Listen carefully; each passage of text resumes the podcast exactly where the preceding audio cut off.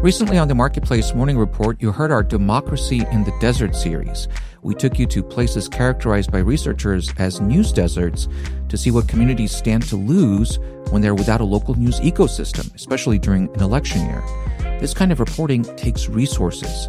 David Brancaccio went on a six day reporting trip with two of our producers, grounding themselves in these communities and meeting locals who are trying to find solutions and fill the gaps. Every donation to Marketplace helps sustain this kind of in-depth journalism. Please give what you can today at marketplace.org/donate. Recently on the Marketplace Morning Report, you heard our Democracy in the Desert series. We took you to places characterized by researchers as news deserts to see what communities stand to lose when they're without a local news ecosystem, especially during an election year. This kind of reporting takes resources. David Brancaccio went on a six day reporting trip with two of our producers, grounding themselves in these communities and meeting locals who are trying to find solutions and fill the gaps. Every donation to Marketplace helps sustain this kind of in-depth journalism. Please give what you can today at marketplace.org/slash donate. Inflation is lingering I'm David Brancaccio. Prices in January went up slightly more than expected, up three tenths versus two tenths of a percent forecast. Year over year, prices are up 3.1%. The pros like to set aside food and energy prices, and there, over 12 months, core prices have gone up nearly 4%. Jeffrey Cleveland is chief economist at Payden and Rygel in Los Angeles.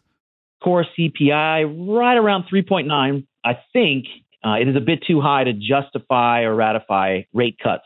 To take a bit more time for inflation to cool off.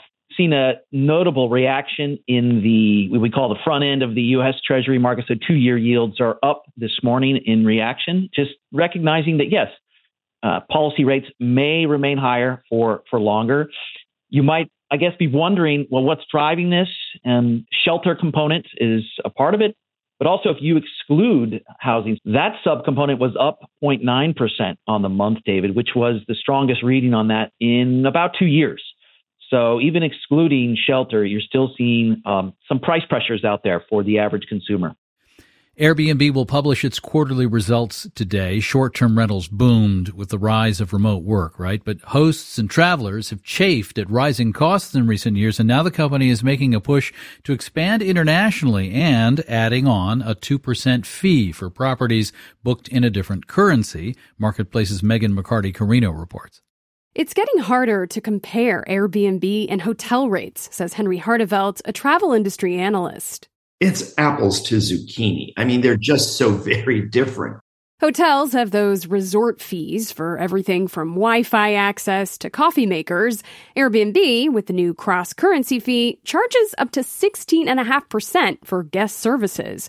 And there's the cleaning fee. And that can vary based on the size of the unit, the number of nights you've rented it for, whether there are any kids or pets Last year, Airbnb added the option to display the total cost before taxes when searching properties. That could become mandatory under a proposed rule from the Federal Trade Commission. Chuck Bell at Consumer Reports has surveyed consumers about extra fees. Basically, everyone is really irritated at this. People said the cumulative and additive effect of this is really hurting my budget. So much, he said, many didn't know if they could afford to take another vacation this year. I'm Megan McCarty Carino for Marketplace.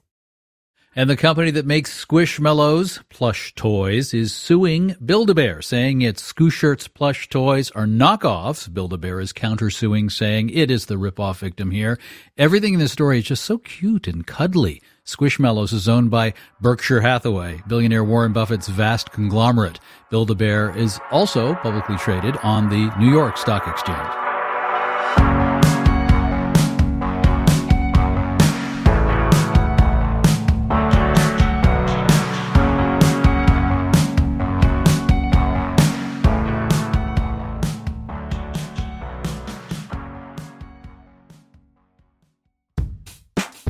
We all want to be our best selves, but it can be an expensive journey.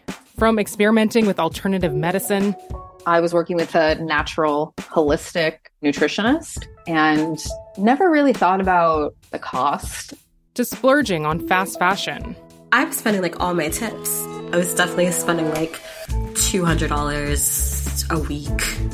I'm Reema Khrais, host of Marketplace's This Is Uncomfortable.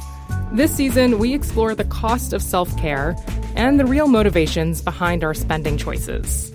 Listen to This Is Uncomfortable wherever you get your podcasts.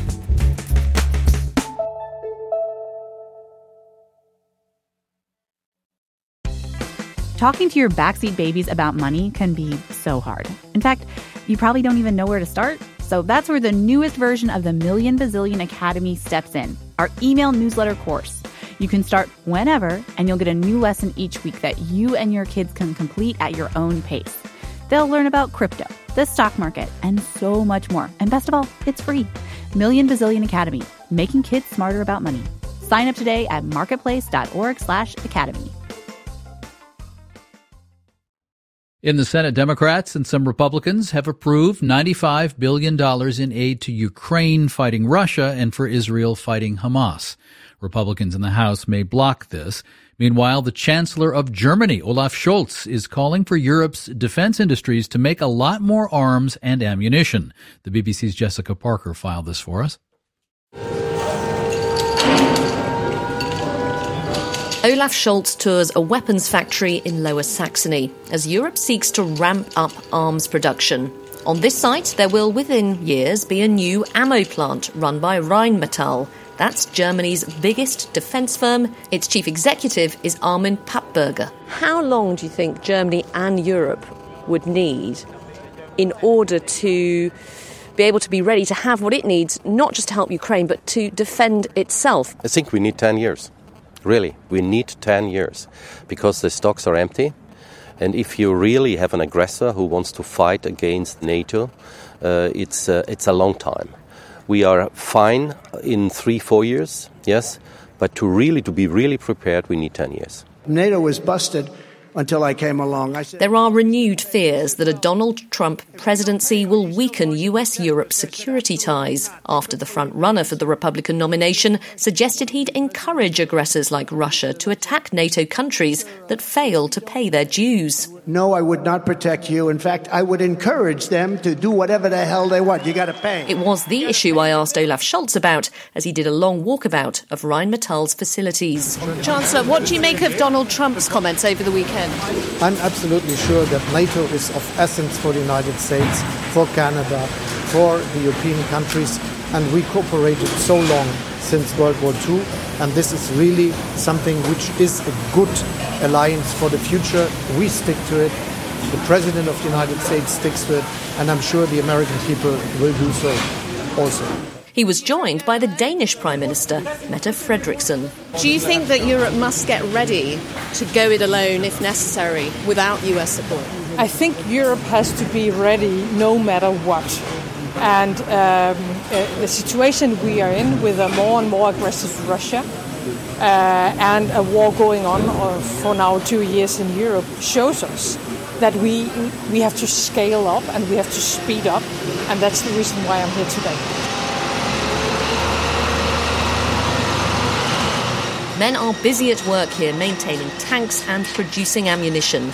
But Germany hasn't spent 2% of its economic output on defence since 1991, though it aims to this year.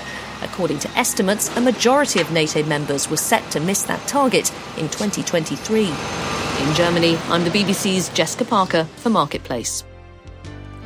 Our producers are James Graham, Liz Mai, Naomi Rainey, Elizabeth Hodson, Nick Perez, Ariana Rosas, Alex Schroeder, and Erica Soderstrom. Our senior producer is Meredith Garrettson Morby. We're the Marketplace Morning Report from APM, American Public Media.